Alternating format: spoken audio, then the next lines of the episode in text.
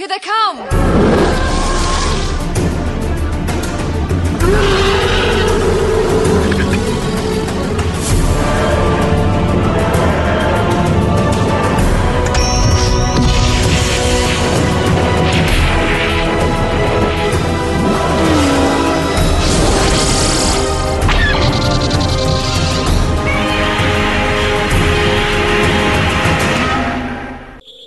Hello, and welcome to episode 30 of Effectively Speaking, the podcast that takes a look at some of the special effects sequences of film and television, be they classic, average, or duff. I'm your host, Eric Moore, and today I'm joined by Matt from Neozaz Productions to discuss this The Heat Ray from George Pal's 1953 The War of the Worlds, along with the first attack of the fighting machines. All right, sweethearts, what are you waiting for? Breakfast in bed? Another glorious day in the Corps. Hello, Matt. Hello. Hello, um, Matt. I I've asked you on for this episode uh, because I know that you're a fan of the War of the Worlds. Yeah. Normally, when someone says that, my response be you'd be hard pressed to find a bigger fan. But in your case, all you have to do is turn and look in a mirror. See, this is very funny because you know, um, you know, you came over a, a few years ago and we spent, you know, almost a week. Uh, you, you know, you, me, and your wife, and we talked about everything as we travelled around London, and you know, and you know, and we talked and talked, and it was proper fanboy talk. But we never talked about War of the Worlds. That never actually came up. That you were a fan of War of the Worlds because you know, I'm sure your wife would have bored, been bored Yeah. Stiff. you know, that, maybe she's grateful that this about this because you know we would have just talked and talked and talked, wouldn't we? Most likely, yes. Yes. I, I, I was trying to find a defense to that, but there really is none. You're you're pretty much uh, accurate on that statement. All right, okay. Well, I'm, I'm going to curtail it a bit because I know Neozaz they've got uh, you you guys have got plans uh, as we approach Halloween to be doing some uh, War of the Worlds uh, themed. Uh, specials and episodes and stuff. So don't want to talk about it too much because we'll we'll we'll save that for later on in the year. Um, but my question to you is: I know you're a fan of the War of the Worlds, um, but I've never asked you how big a fan are you of this film? Um, but yeah, that's a good question because I kind of like um entered in, I guess, the middle of its history. Like it started off with the the Orson Welles audio production, and then something closer to my lifetime, but still just before I was born, the Buffalo, New York WKBW um, remake. So I kind of my early fandom or obsession with it started with the audio editions. Then I kind of worked into the movies and then finally worked all the way back to the literature of it. So it's not the movies aren't on top of my list and not because of you know liking them less or anything. It's just my history with them is less. So so I am I'm a fan of the movie. I even can tolerate the Spielberg slash Tom Cruise one, but uh, it's yeah, it's like not one that I have as much experience with as I do the audio versions of the story.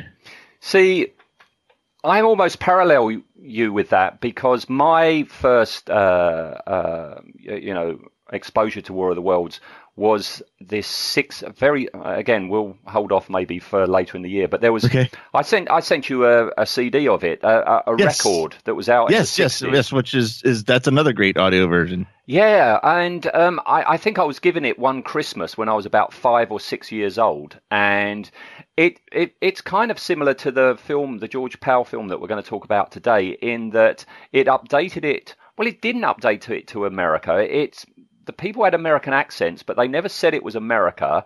They hmm, used mm-hmm. phrases that were American, but then they also used phrases that were English, and it was this strange. LP, which told it updated it definitely. Well, updated it a bit. I think I think they moved it to about you know the twenties or thirties, something like that. And it scared the crap out of me that that, that record, and I- and I was fascinated by it. Um, so that was my first exposure. Then I saw this film, um, and it's this film along with another George Pal film, uh, The Time Machine, and Forbidden Planet, which um, they planted my love for 50s science fiction films. You know, I Hmm, saw okay. them and, and, and, and yeah, and I just became, you, you know, totally entranced by them. Then I read the novel, um, and loved it even more. And then Jeff Wayne's musical version came out.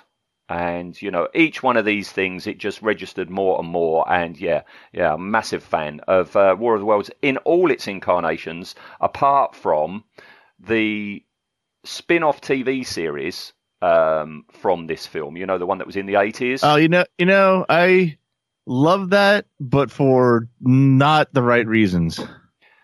Okay. I, I Uh, love to, I love to watch it and just watch how like almost it's almost like uh it's not a guilty pleasure because I'm not getting that much pleasure out of it. I love to laugh at at it in places it's not supposed to be funny if that makes sense. Yeah, I know what you're saying. Yeah, no. It was so far removed from its Yeah. source material, wasn't it? You know, there was Uh, just the odd reference or something. It's like, but I want to see fighting machines. I want to Yep. see Martians. You know.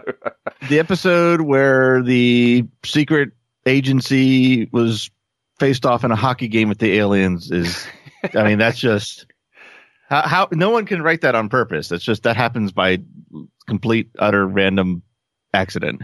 There is a reason why when you have uh, retrospectives on television science fiction that this this this one doesn't come up, does it? Right, yep. yeah. It, oh my goodness. That It is- yeah. th- that poor show was just like it's the the it was uh way too imaginative without the budget and and support to back up the idea. The idea was solid, but it's like okay, here's what you got to work with, and Yeah. like I said, we got him playing hockey. Oh man, man, man, man. Um, I the, you say about the Tom Cruise one. I I I will watch the Tom Cruise one be, for the special effects. Mhm. Um, and that's it. You know, they've they, they've got the accurate tripods. Well, they've got tripods. They're not strictly accurate, but they have got tripods, and uh, that's about it. I can't.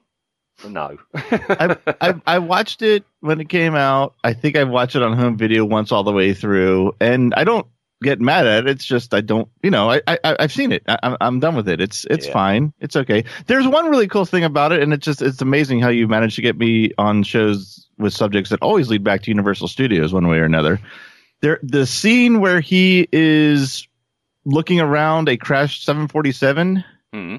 Set. That set is still on the backlot at Universal Studios Hollywood, and it's part of their tram tour. And even better, when you go to Halloween Horror Nights, there is no tram tour; you have to walk it. So that every September and October, you have an opportunity to walk in that set itself, which is actually pretty impressive.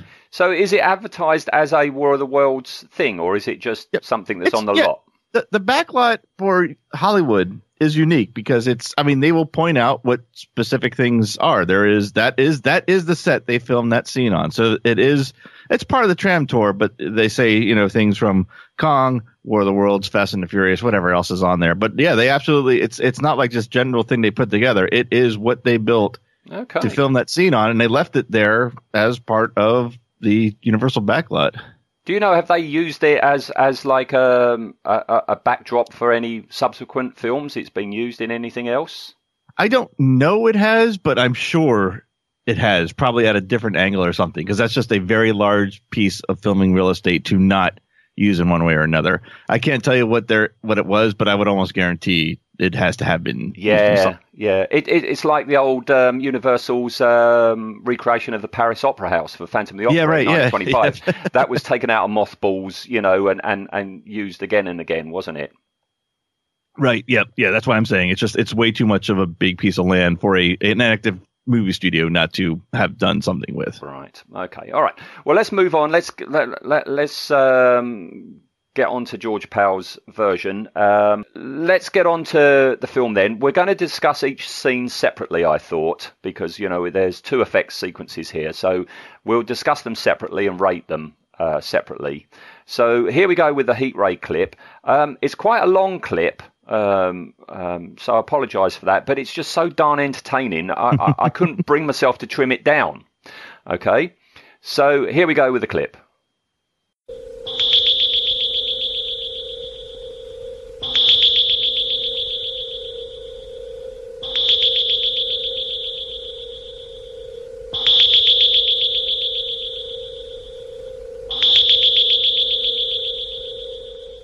Must be somebody in there. Who? Where do you think they come from? How would I know? They're in someplace. Mars is near the Earth right now. Happens every 18 or 20 years, they say. Men From Mars. What do you think? Maybe these are not men. Not like us. Everything human doesn't have to look like you and me.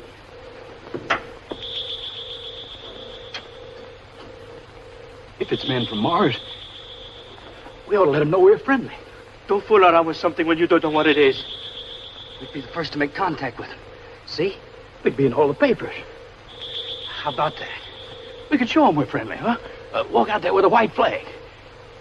Hey, I, I, I got an old sugar sack in my car.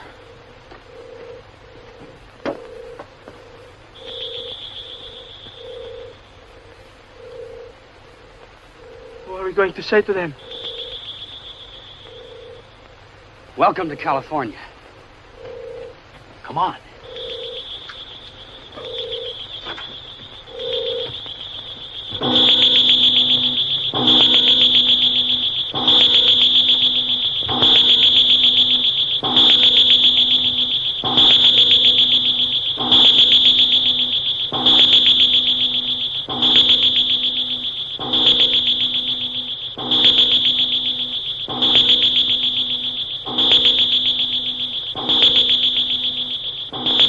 We're friends. Yeah. Hey there. Open up. How are they going to understand us? We're talking sign language. They'll understand us all right. Hmm, sure. Sure? Everybody understands when you wave the white flag, you want to be friends? Hey there! Open up! Come on out. We're friends. That's right! We welcome you! We're friends! Yeah! We start with the three guys who've been detailed to guard the crash cylinder. Um, that's sat at the side of the road there. Now, um, to anyone who knows this film but hasn't read the book, of course, you know this film, you, you, you know, is is not the book because it's been updated to 50s America, and there have been many many changes. Um, if you haven't read the book, um, the H.G. Wells's version is, is is quite different from this in that it's not at the side of the road. you know, it's it's not at night time, and you haven't got three guys there. You've got, actually got quite a a, a crowd um, uh, standing around the crash cylinder, don't you? Yeah, it's it. Yeah, the um, I liken this more to. It seems to have pulled. I mean, it's definitely. I mean, the H.G. Wells stuff. Obviously, that's where the story comes from. I recognize, and maybe again, it might be in the order that I watch or, or, or learned about the story. I recognize more elements from the audio productions, particularly in this scene with the white flag. Although the white flag, I'm sure I don't recall. Uh, I think it was in the book, wasn't it? Yes, yeah. Okay, Uh, so it was. I mean, so that's where the the one prop. I mean, they pulled it from the audio. Again, my history with this is so out of order. I I I, I recognize things that were pulled from the original text, but to me, it's it comes from a different source. Yeah, it's the same. This is uh, I, I had the record, so I know about the cylinder opening. And actually, eerily, the noise of the we're jumping ahead a little bit, but when the cylinder starts to unscrew, the the, the, the metallic rattle um, of this, I think they had seen this film when they came to do the record because it's very very similar. This metallic Oh, really? Okay. rattle, yeah. Um, but no, in, in in the book, yes, there is a delegation that uh, goes down into the crater caused by uh, the cylinder um, to, you know, uh, approach it. Um, here, you've just got three guys. Um, as I say, it's night time and it's at the side of the road. Um, again, I'm going to hold off on talking too much about this because I'd like to save it for later in the year. Um, Okay. I, I, I've got quite a story to tell you about Horsell Common. Oh wow. Uh, Okay. Yeah, I've, I- I've got a story to tell you about Horsell Common, uh, where the cylinder lands in the book, and how I was almost taken to court over it. Really? Yes, I, I, I, I, I had the law breathing down my neck over a visit to Horsell Common regarding War of the Worlds, but I'm going to save that. That's a little teaser trailer for later in the year, folks. Yeah. Okay? Okay, right. So, but we're focusing just on the film today. You've got the three guys there. One of them, uh, a guy by the name of uh, Jack Kruschen, who I know um, from Cape Fear. And Okay. yeah, he was also in a uh, a proper 50s uh, science fiction B movie called The Angry Red Planet. But this film is so ingrained in my head that I I can only see him as the portly gentleman out of those three that uh, um, are, are sat there. You know, um, while they're sat there, I, have you got this on DVD or, or have you watched it via the net? Yeah, I have a DVD I bought quite a few years ago. Yeah, we're going to come on to this in behind the scenes, but uh, but watching it for the show, uh, when they're sat there, it's very apparent in HD that. Uh, uh, it's a backcloth. The mountains and the sky Oh, yeah. is because you can see the folds in it. hmm you know, and it's like, ooh. It's a bit like 2001. When I got 2001 on, on Blu-ray, and it's like fantastic, and I'm watching the opening scene with the uh, the Dawn of Man sequence. You can see folds in the uh, in in the sky in the background. Oh, really? Yeah, Oh. yeah. anyway, they they they hear something, they look at the cylinder, and you've got some great ominous music. The music in this film, I think, is fantastic. It it, it really does aug- augment what's going on. Um, really classy production, the music, I think. I, I yeah, absolutely. Yeah, there's a lot in this movie. Uh, I don't. What? Well, no, that's not entirely true. It's to say I don't watch a lot of old movies. That's that.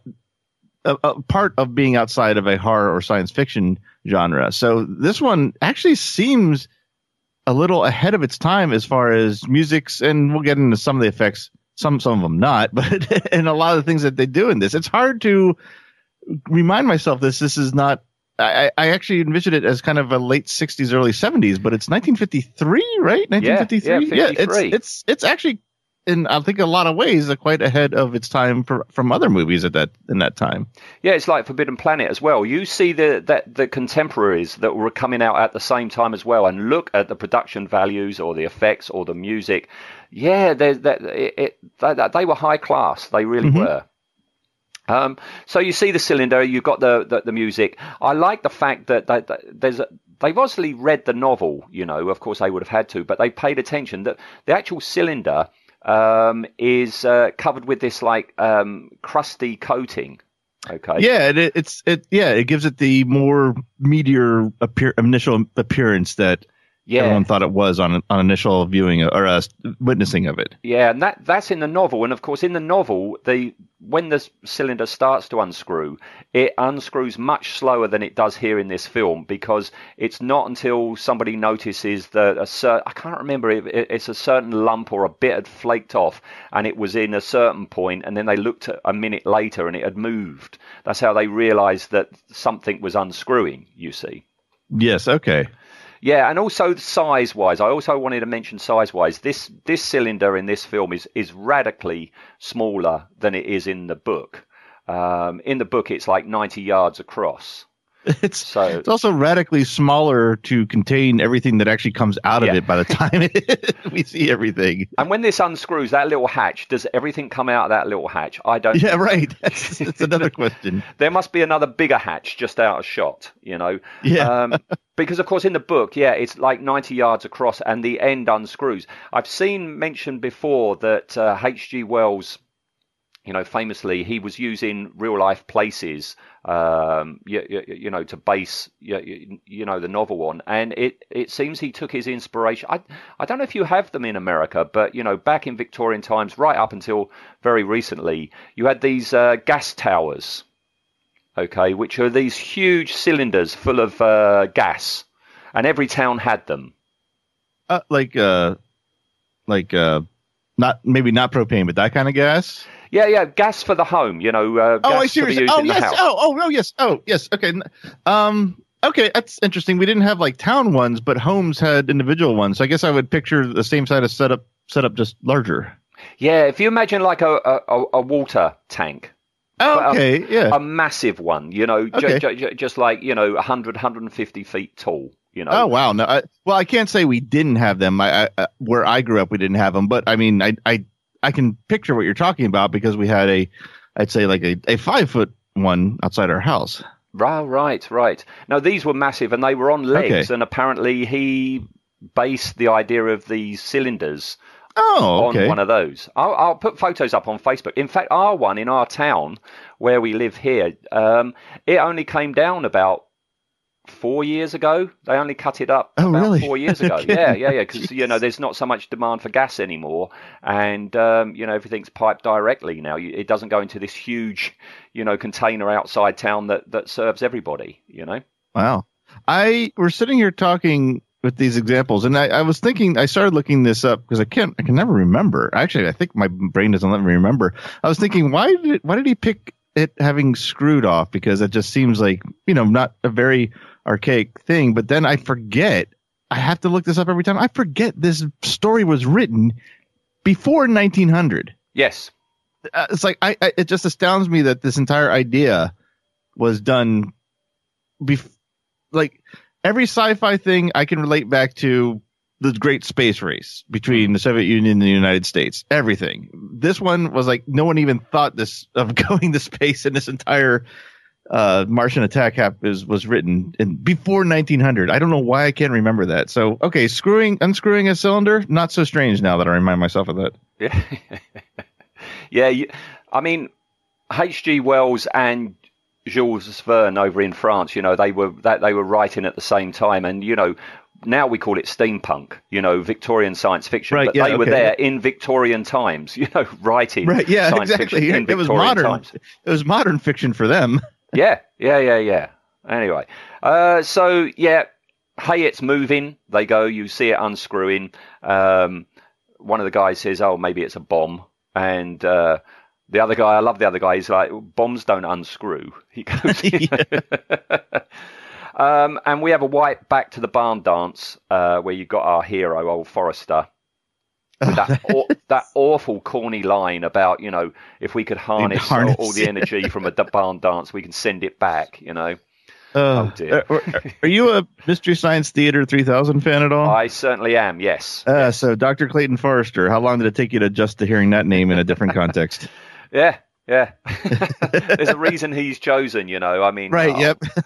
yeah yeah uh, it cuts back the lid immediately falls off and the guys they've they, they've taken cover in in a little gully at the side of the road um, and you know there are many many reasons why I love this film many many many um, and uh, up there one of the top ones is the use of sound and sound effects oh yeah. Again, you were saying earlier, you know, this is like quite advanced for its time. The sound effects in this, you know, the sound effects that starts as the cobra head starts to come out, that is an amazing sound effect.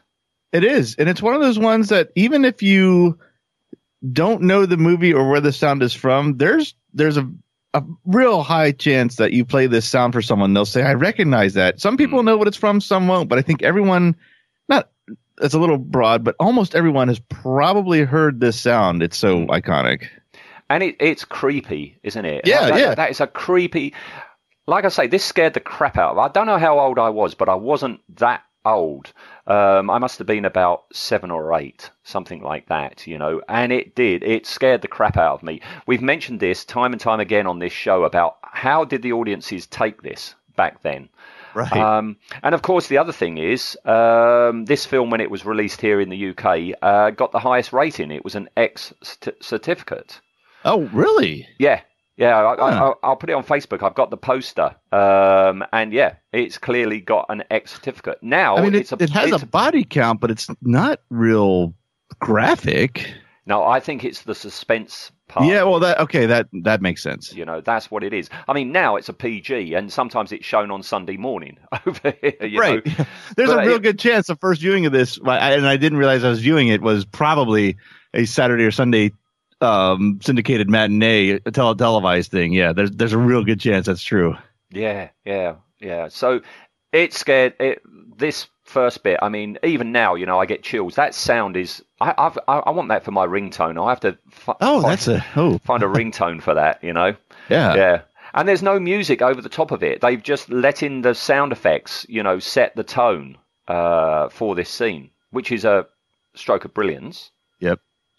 And we cut back to the guys, and they're saying, "Where, where do they come from?" And uh, that that guy, the bombs don't unscrew guy, goes about Mars is quite near the Earth right now. You know. Yeah. now, if, if if we hadn't had that prologue at the beginning saying about you know the Martians looked across and they considered all the different planets, uh, Mars is the only one that uh, you know appealed to them. If if we hadn't had that, that's a huge assumption that they must come from Mars. True, true. It's funny Uh, you mentioned that opening because I to watch this, I went ahead and watched the whole movie Well, why not? because why not? Exactly. but uh, since I'm paying, like, was just in my frame of mind to pay closer attention this time, even though we're only doing two particular scenes. I was really listening to what they were talking about with the planets, and I'm like, wow, we learned quite a bit about what is actually happening in those planets as opposed to what they conjectured was happening in 1953. It is a brilliant opening. I mean, the paintings were done especially. Oh, right, The yeah. animations were done especially for the film, and uh, yeah, no, no, that, that, that that's an excellent opening. I love it. So we we, we, we we've got the guys. They decide to get a sugar sack uh, to use as a white flag, don't they? Um, and there, there, there's quite a bit of humour in this scene, considering what's just about to happen. Yeah, Um, Yeah, know, it's almost like the, to balance off the suspense and Yeah. and about to what about to, uh, hello, what's about to happen. Do you think they were more devious than that? They thought, well, actually, if if, if we put some humour in at the beginning, it's going to make it all the more shocking when uh, things start happening. You know? Uh, I can't say that that's not probably not entirely true. I mean, I, I think that's that's definitely a possibility. Because we have that great line, far better than Forrester's, you know, uh, harnessing energy. Um, Yeah, right. what are we going to say to them? Welcome to California. California. Yeah. I love it. I love it. Um, so as they say that, it then cuts, and oh boy, it's just a fantastic cut to the close up of the lens. You know, you've already seen the cobra head starting to come out, but the the screen is filled by a close up of the lens uh, Yes. of the cobra head, and it and we stay fixed in that position as it pans away from us and turns around, and you can see the the the bloke starting to walk towards it. Which is just brilliant. I I, I, Yeah. I love that shot. yeah, it's this is uh starts opening up what the thing I really like about the movie. The sound is is incredible, but I there's something about the colors, especially when it has anything to do with the Martians, that is what really draws me to this movie. I love just I, I don't know if it's because they're bright or what or just but whatever the the the use of color, the kind of oranges and golds, the reds, that's the dangerous part. But then like the greens and blues they use with the ships. I love watching, just looking at this movie, not just watching it. I love looking at it. And it starts when, when the Martians get involved and it starts with, with the, this Cobra head coming out of the, out of the ship. You're absolutely right. I mean, ev- everything, all the human stuff is quite subdued, isn't it? It's all Yeah. like browns and dull colours. Um, the, the only real brightness in the film are the Martians themselves. Yep. Yeah. Yeah. So the men advance, they're getting closer, um, and they do the whole open up, you know, and start waving the flag. And it, I mean, this is just superb. The, the the the music it becomes almost a beat, doesn't it? You know, Right, yes. ju- just before the, as they say, open up, he does open up, and just before he does open up, um, you get this beat music that gets louder and louder. The camera cuts to behind them as they get blasted. Hmm Um, and uh, an amazing, uh, an amazing shot that I think. Yeah. Oh, I, yeah, I agree. Yeah. So that's the end of the sequence because then, of course, we cut back to the barn dance and uh, all the power goes out. yeah. so that's the end of the sequence. But I, I, I'd just like to mention it's not part of this sequence, but uh, Forrester and Co. When they go up to find out what's going on, uh, they find the uh, the ashen remains of the three guys. Um, and it's only just occurred to me now, it's the only time that you really see dead people in this film. Oh, I hadn't thought of that, but you're right. Yeah. Because everyone else seems to get, well, we'll get to it, but seems to get completely disintegrated. yeah, you see, you, you, you see, yeah, you, you, you, they, they, they disappear, they vanish, and then for the rest of the film, you see rioting um, and people panicking, but you don't see dead bodies. Now that's completely different to the book. In the book, the narrator, as he as he you know uh, travels, you know from from Woking up to London and then into Essex, he goes into quite some detail about all the dead people that he sees and dead horses, etc., etc. You know, um, on his travels. So yeah, yeah, it- Right, I- yeah. It's never I occurred did- to me I- before. Right. Yeah, me neither. All right, so that's it. That's the sequence uh, over. So we're going to the behind the scenes. I don't know how you're a fan, Matt. So I, I might be preaching to the converted here, but uh, let's go for it anyway. But uh, I've got some facts on behind the scenes I from. I actually sequence. don't don't know much about behind the scenes of this one, so I'm I'm actually eager to hear this. Right. Okay. Right. Well, the Martian design um, fell to a guy by the name of Albert Nozaki. Okay. Um, and the cobra head that we see in this scene, it actually owes its origin to his original design of the fighting machine. The original design of the fighting machine, it it it, it was like the manta ray shape, ray shape we see for the fighting machine, but the cobra head was actually at the back. It was like a tail. Oh, interesting. Okay. Yeah, which came came up and over, almost like a scorpion tail, you know. Right. oh, Um, yeah. Okay. And so, but but I don't know who decided to actually move it to the front there like that. Okay. Yeah. I mean, it works, Um, but yeah, it's that that that is a uh, uh, uh, uh strange, not strange, but uh, yeah. I, I wonder how that changed. It was it was designed with one thing, and you have that in your mind. I wonder who plucked it off and put it on the front just out of, out of whim, and, and we got what we got out of it.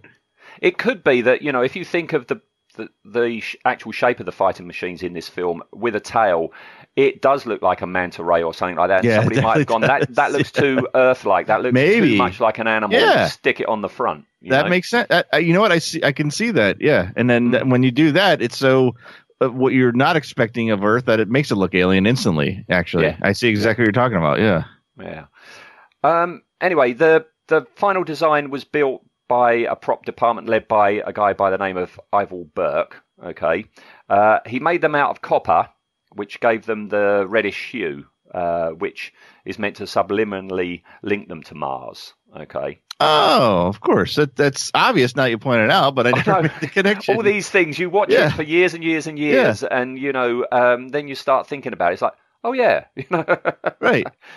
Um, the large cobra head, it had hexagonal holes uh, behind the lens with rotating shutters uh, behind them to give it the flicker effect. That's how they come up with that. Oh, okay. And this scene was the first one filmed for the film.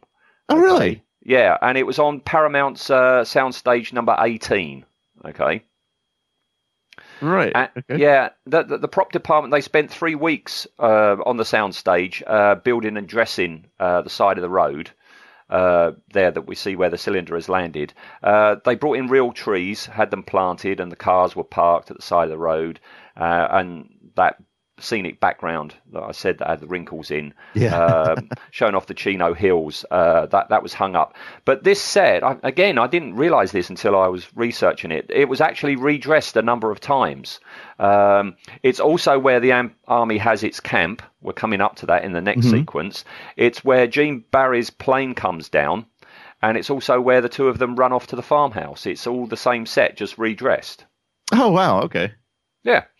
So that's all I've got for behind the scenes. I've got I've got more stuff, but that's really to do with the um, um, with the next sequence. Okay. So so with that over, uh, we go on to a rating for this one, please, Matt. Okay. Um, uh, I, I'm just so such an apologist, uh, uh, apologist for time and and things I love. But I mean, it's it's. I mean the the the the I just mentioned.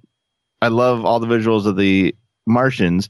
The Cobra Head is really cool. The only down point is the firing. I guess not even the firing. The firing's really cool, but including the bodies is a little bit of a victim of its age, but it's still not bad if you keep in mind it's 1953. So, Hmm. well, it's not perfect because of that. I can't go any less than like really an eight uh, because I just love the actual physical piece of that shot of the cobra head coming out of the out of the crater. Okay. Um, my view, um, I think it's a it, it, it is iconic. It's a true classic of 50s science fiction. Um, even if I detach myself um, emotionally and and nos- I can't say it, nostalgia. Oh, I'm Nostalgically? That. That's it. Yes. I, I I think it's perfect. It gets a 10. It's a 10 out of 10 yep. for me. Um, so that gives us an average of a nine. Okay, good, good. All right. Now I that's can going live to be with that. I feel better about my eight now. Okay, fine. um, so you know that gives it a nine. I'm going to be interested to see you know how it rates alongside what we're just about to uh, Right, talk okay. about now. Okay, so let's go with a clip for that one.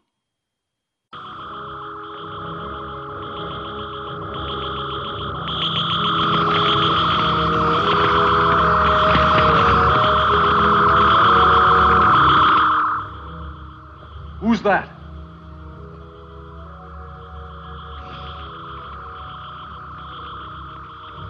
What's he think he's doing? Uncle! Uncle Matthew! Too late now. He's too far away. Though I walk through the valley of the shadow of death, I will fear no evil. It's seen him.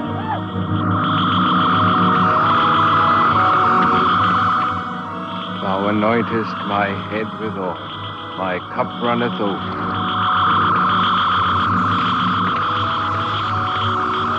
And I will dwell in the house of the Lord forever.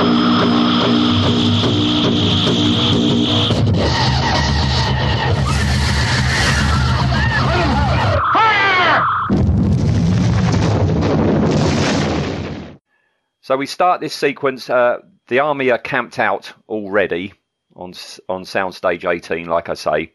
Uh, the Martians start coming up out of the gully. Uh, again, great sound effects as they start to come up. Um, uh, really helps sell it again, doesn't it? Yes. Yeah, uh, and we cut to a close up of the first fighting machine as it comes out, and you can see the energy rays. Mm-hmm. Or, or invisible legs, as Forrester calls them. Um, okay. Yeah, which is supposed to represent the tripod look. Yes, right, right. fr- from the book.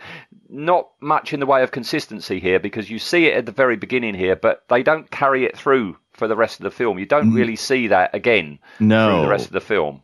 You know? Correct. Yes, you're correct. Yes, it is. Uh, I mean, I guess I, I absolutely understand why they kind of wedge that in there because fans of the story are probably expecting tripods, but it almost Hmm. makes me wonder if it was even worth shoehorning that in. Yeah, I mean it's it, it's so far removed from the original setting and Yeah. original designs that you know it. You didn't really need his line about invisible legs. You really didn't need to do this. But exactly. Yeah. something is occurring to me now. Is this is this like a, quite a rare thing where a book was radically updated and redone? Is this like a, an early instance?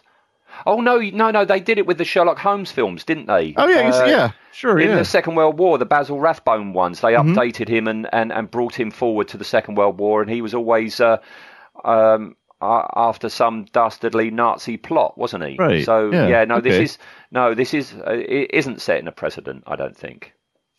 Okay. Um, looking into the background of this scene, um, something I it really doesn't mean anything to me. Maybe you, as an American, uh, might know. But the reporter in this is a by, guy by the name of Paul Frees. Okay. Do you Mhm. know that name? No. Okay. Well, I looked into it, and apparently he's a famous voiceover actor. Oh really? Okay. Okay. who, amongst other things, I've got it written down here. Now, the first, the first two, I definitely know from when I was little. He was the voice of Squiddly Diddly. okay. Do you remember Squiddly Diddly? no. See, you're a bit younger than me. Yeah, when I when I was But about I love I yeah, that name. I'll, Yeah, I'll yeah, tell you you- that. he he was a squid called Squiddly Diddly. I, I think it was a Hanna Barbera cartoon. It was about the same time as you know Huckleberry Hound and all that. okay. Yeah, yeah. He he was Squiddly Diddly. He was also Morocco Mole. I remember Morocco Oh, so, okay. I I I looked it up. I recognize him, but I did not recall his name. So yeah, I I know of this character. I probably even seen some cartoons when I was young. Yeah, um, something you have seen and you wish you hadn't seen. He's actually in, in uh, King Kong Escapes. Oh really?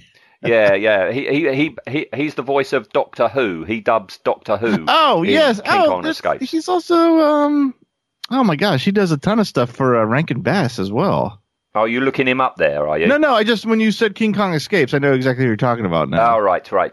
Yeah, there was that, that- there was a rather naff. Um, you know, they did this all the time in the '60s. If anything was popular, there was a cartoon show. You know, they did it with the Jackson Five. They did it with the Beatles, and he was also the voice of John Lennon and George Harrison oh really? in the '60s Beatles cartoon. Yeah, he was the thing in the '60s Fantastic Four cartoon.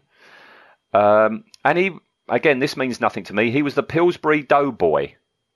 He was the voice of the Pillsbury Doughboy.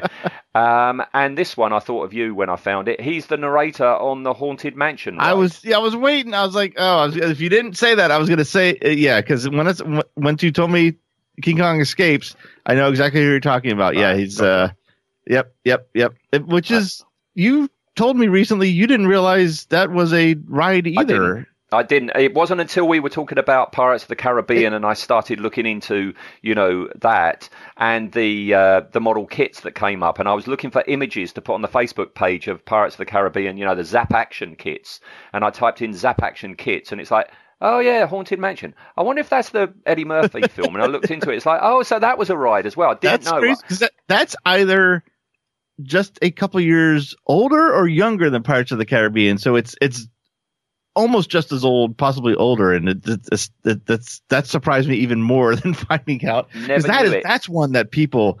I mean, people love pirates. Haunted Mansion, we could go on and on about that. For Disney Files, that is like there's almost like a cult of the Haunted Mansion. People can tell you every single detail of every brick in that building. People love that ride. See, I I can only speak for myself. Never heard of it. Right, All I that's, know, that's so crazy. if if you said to me Haunted Mansion, I'd say, oh yeah, that was that uh, Eddie Murphy film, and that's it. That's my only knowledge until I found that image. You know? Let me tell you one very quick fact about that before we get on too much of a tangent. There, people love that ride so much that at one point where they had rope queue lines with the poles that were in the in the ground, oh yeah, they would remove they remove the poles and put in a different queuing system.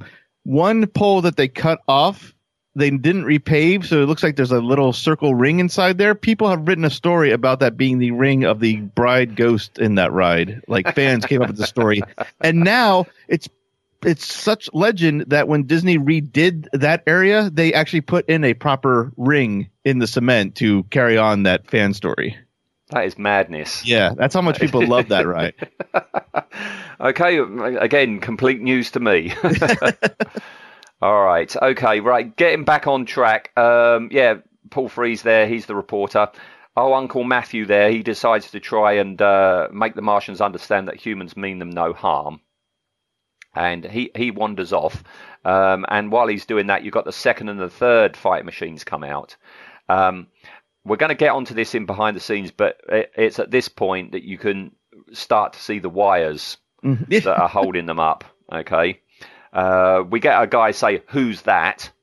Um, what's he doing?" And Ann Robinson. Okay. I love this film. I love it dearly. The only problem I've got with this film is Ann Robinson. Uh, because I don't think she can act, you know. And yeah, When- she seems to scream and she seems to have a yeah a, like a stop go. It's either yeah, nothing or insane. That's what I was just about to say. She runs up to the the the the, the, the, sandbags there, looks out, and bam, She's off. Yeah, but then She- Dr. Forrester basically puts her in a, a, a, a cross arm bar or something. Like he's Yeah. got his his elbow, his arm, like right across her face. I'm like, dang, man. She goes so over the top. She's almost in orbit herself. Yeah, right. She's so over the top. But doesn't matter. We get the line. It's seen him. Um, the wires are still very apparent as you see the uh, the Martians approaching. Um, oh, Uncle Matthew. Um, I do like the way that uh, you know he's there. He, he's reading the psalm as Yeah. as he approaches, and he holds the Bible up. I like the way the Martians are so polite that they actually let him finish before true, they yep. it's like they're listening. It's like, right, that's enough. um, and he gets blasted, um, and we get the line, let them have it. And brilliant. This next bit, the, the editing in this, this is edited so fast. Yeah. You know, all the guns opening. That can only be, you know, like 30 frames in each. I'd, I'd love to see a print. I'd, I'd love to see a print and look and just see how many frames of uh, a film is in each cut of it. It is cut so quick Yes. and it's so brilliantly done as the army opens up. Yeah, and it's done like twice. It's like the initial barrage, and then they they do it again. Yeah, yeah, yeah. No, absolutely brilliant. We also here we start to see the protective blisters, Yes. uh, the force fields that they've got, which are not in the book um, No. at all. Um, and the Martians start firing uh, with their wingtips. Not only have they got the heat ray, they've got these these wingtips that fire. Um, if I've got a problem with this scene, it's it's the it's the way they're done. That it's some sort of like cel animation, isn't it? It's like Mhm. green blotches just going across the frame. I'm okay with the blotches. What I'm not okay with is that they're always firing in the same direction but hitting different things. It's like the Yeah. so they obviously animated it once and reused it at you know different shots or maybe even the same shot with different effects overlaid on it so that that takes i wouldn't say takes me out of it that catches my eye Yeah. Uh, what catches my eye as well is when it actually does hit anything, uh, be it a tank or a or a gun or some troops, uh, they turn red and vanish. But it, it, that that they are absolutely still. That's fine if it's a tank, but when you see the guys there pulling like a uh, a gun or something, and it's obviously it's just a still, you know, uh, which they then tint red.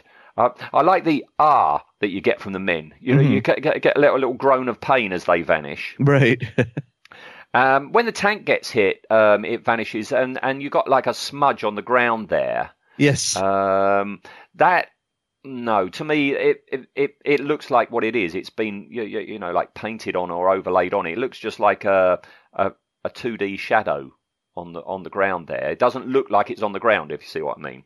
i yeah yep i i do yeah Yeah, but it doesn't matter. I mean, I'm I, I'm in the moment. I'm, I, right I'm really it, that's the thing It, it's know? yeah these are all after the fact thoughts for me Yeah, and I, th- I think as well, you know, anyone who is a fan of this film, you've seen it so many times that you can detach yourself from it. And of course, you and I, for this show, we're looking at it from a technical point of exactly view. yep But it doesn't matter when you're actually in the film, you know. Right. You're along for the ride, you know.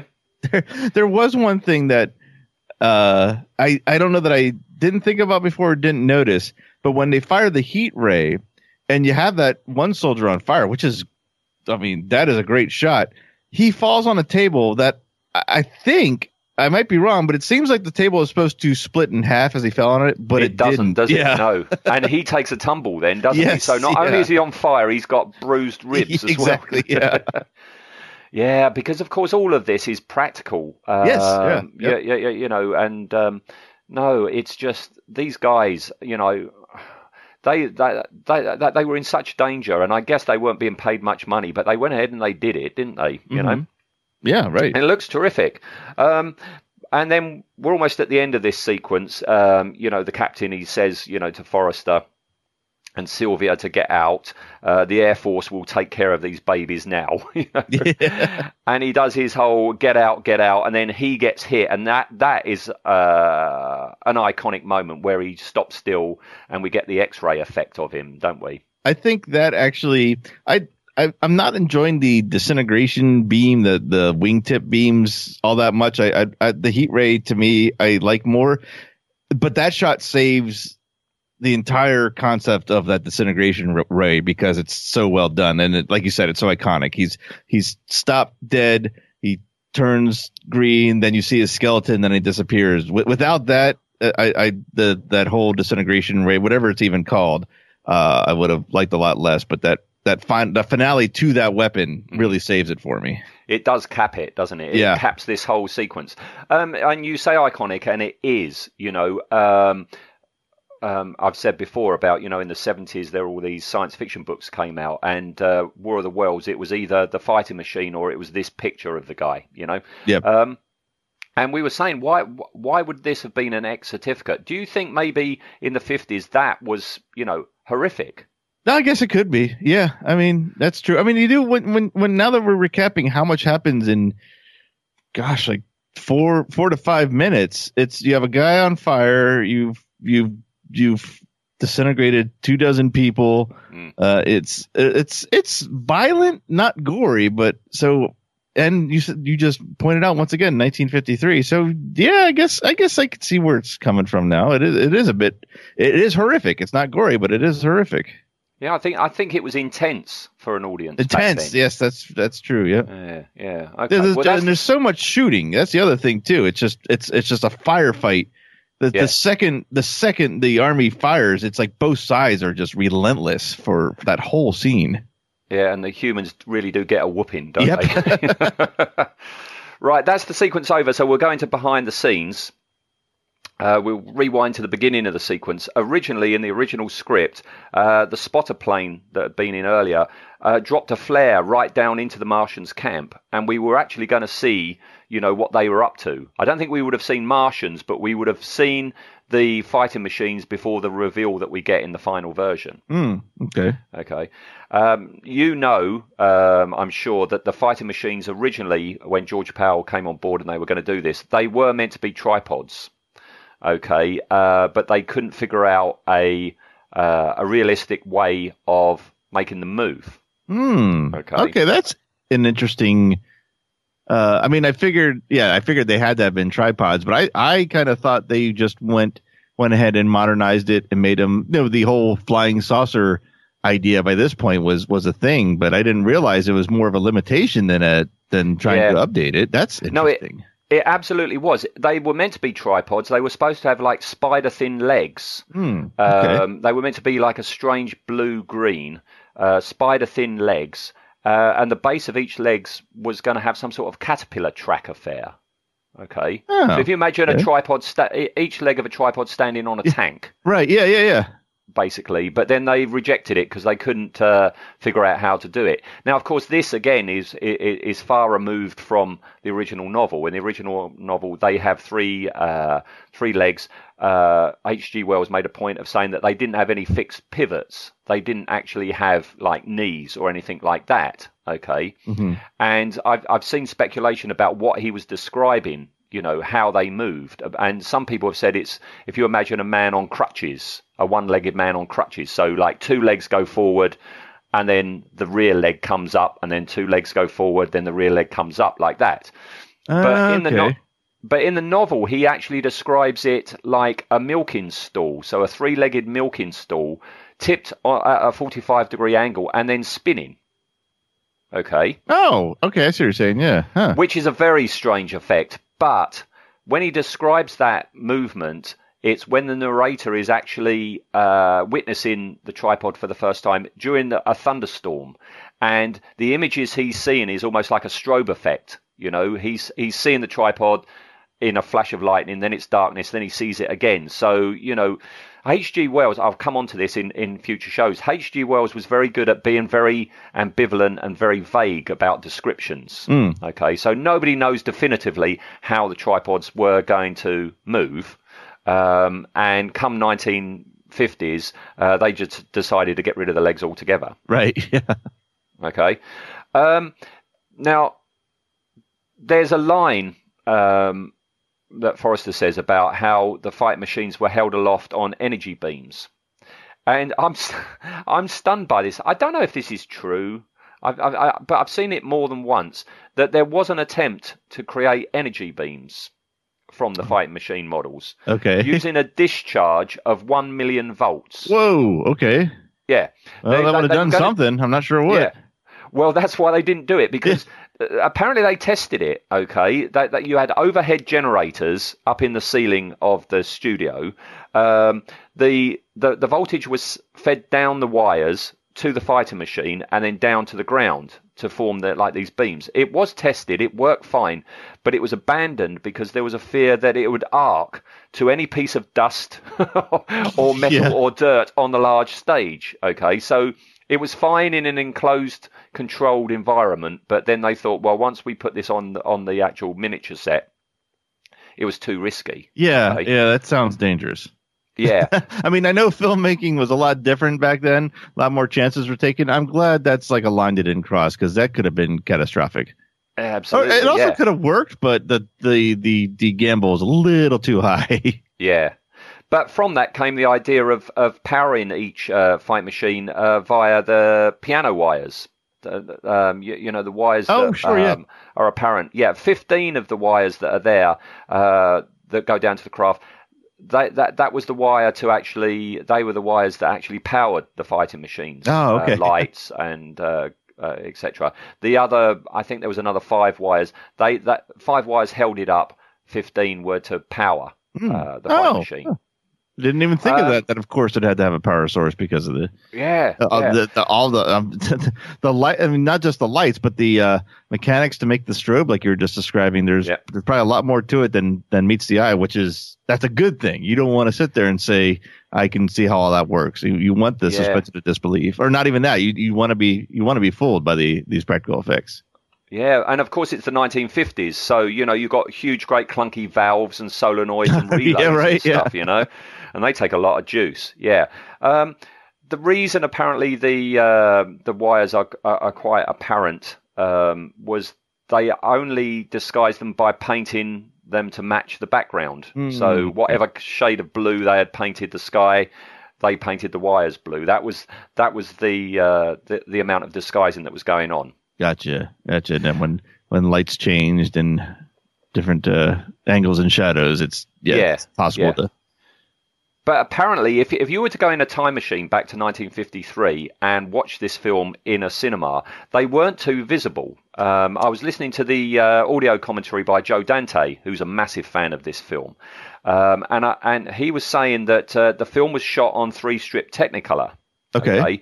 which has a, a slightly soft uh, focus effect to it because you know it's three Yeah, sure, yeah. Technicolor, Okay. then they're all combined. But when subsequent prints were released for the re-release of the films or you, you know TV versions, it was done on Eastman color. Okay. Um, so, so so the focusing was much Ah, uh, better, and actually that brought everything in, and the wires actually uh, became more apparent. Now, the DVD that I've got, I don't know if that's an Eastman color version. It would be nice if you could compare the two to see it in, in, in Technicolor and Eastman color, and just see if the wires were less apparent. Yeah. I, I thought you were going to say, and this may have something to do with it as well. You you know, you and I both know this very well. Is that there's a huge difference in imagery of a uh, a a a picture that's being projected forward from behind you on a silver screen as opposed to the light coming at you from a TV screen. I thought that might have had something to do with the wires not being seen as well in a the original cinematic viewing. It could be. I mean, but but apparently, if you were there in the fifties, you didn't really see the wires. Right. Okay. You know. I didn't really notice them all that much. It's that's one of it's one of those things that once you see it and you know it's there, you can't not see it. But it, it took me a while till I really, really caught on to the wires. It took a few viewings, so I don't think they're all that bad. But again, No. once once you know they're there, you never unsee them. Yeah, yeah, yeah, sure. Um, get this, Matt. Okay. Uh, originally, uh, the Uncle Matthew, uh, the old pastor there, he didn't die straight away. In the original script, after the Martians destroy the first set of guns, the colonel actually allows the uh, Uncle Matthew, the pastor, uh, to try to negotiate to the Martians, and it wasn't just him. He didn't die alone. He it was him. He had a minister with him, a rabbi with him, and a group of nuns. Uh, why does that sound like a joke? Yeah, exactly. a group of nuns, a rabbi, a minister, and a pastor go into a crater. Right, Yeah, yeah. it, it's like what? What?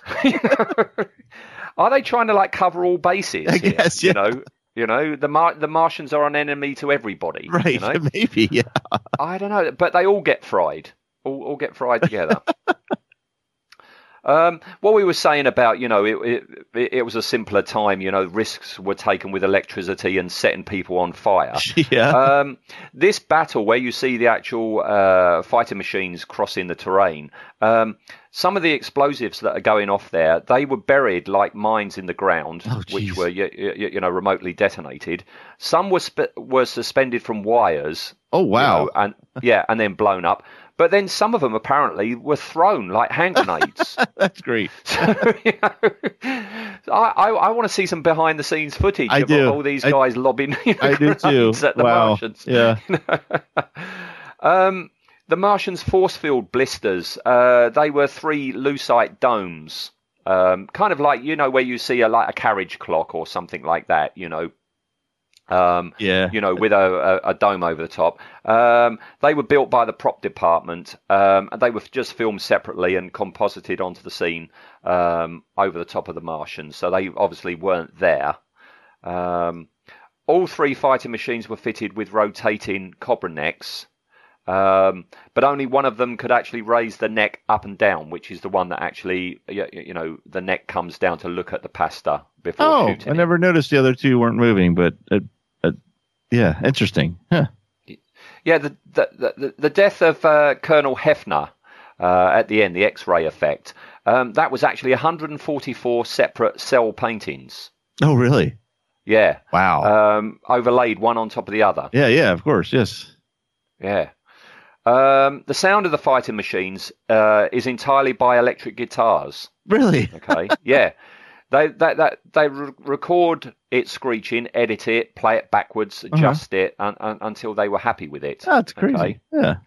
Um, and that, that, that, that they had custom made a, a, gizmo uh, for the you you know the ping ping ping of the heat ray hmm um, and the thump thump thump of it about to fire.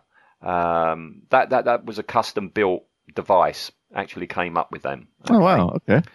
Um, and the heat, final fact, the heat ray fire. Um, when the heat ray fires, it, it, they've just filmed uh, burning welding wire Okay. uh, blown by a fan. oh, so- jeez.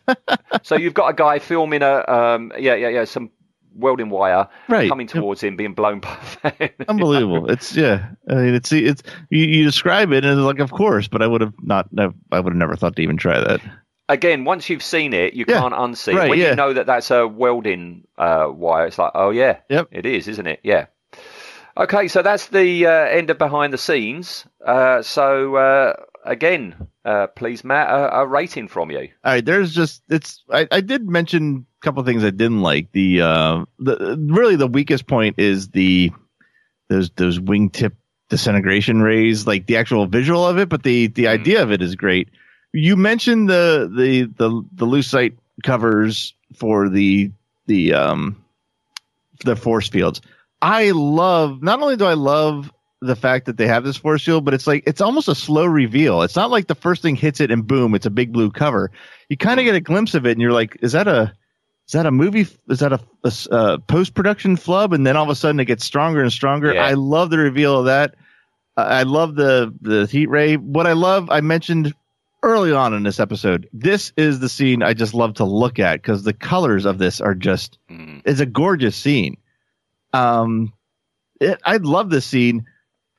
It has flaws, so being analytical and critical, I'm gonna s- go. I guess I'm gonna go eight again. I but as a fan of the story, it's there's nothing wrong. I wouldn't change anything about it. But for its limitations, it, it it gets knocked out for its limitations, but then it gets bumped back up for its ambition. So while not being perfect, it's absolutely up there. I'm gonna give it another eight. Okay. Um, I, I'm echoing you an awful lot about the heat ray effects and stuff and the wires, but you can forgive them. Um, but again, I'm going to be a bit more generous, but only a nine this time. Okay. Okay, so that's an eight and a half. I think that's fair. Yeah, so we've got an eight and a half for this one. We could almost give it a half nine point for that poor guy that couldn't break the table, but that's another story. okay, all right. well, that's it then. Um, that's us done. Our first uh, foray into War of the Worlds. It's not going to be the last one on this show, um, but before that, we're going to be having um, some uh, War of the Worlds themed Neozaz productions coming up later in the year. So if anybody out there is a War of the Worlds fan, I, I, I urge you to to look out for uh, announcements regarding that. When they come out, I will be posting them up on my Facebook page. Um, so stay tuned for that. Matt, thank you for your time today. oh, thank you. I, I really enjoyed it as I always do. Okay, thank you very much, sir. And uh, to be continued. Yes. Right. Cheers then. Bye bye. That's all, folks.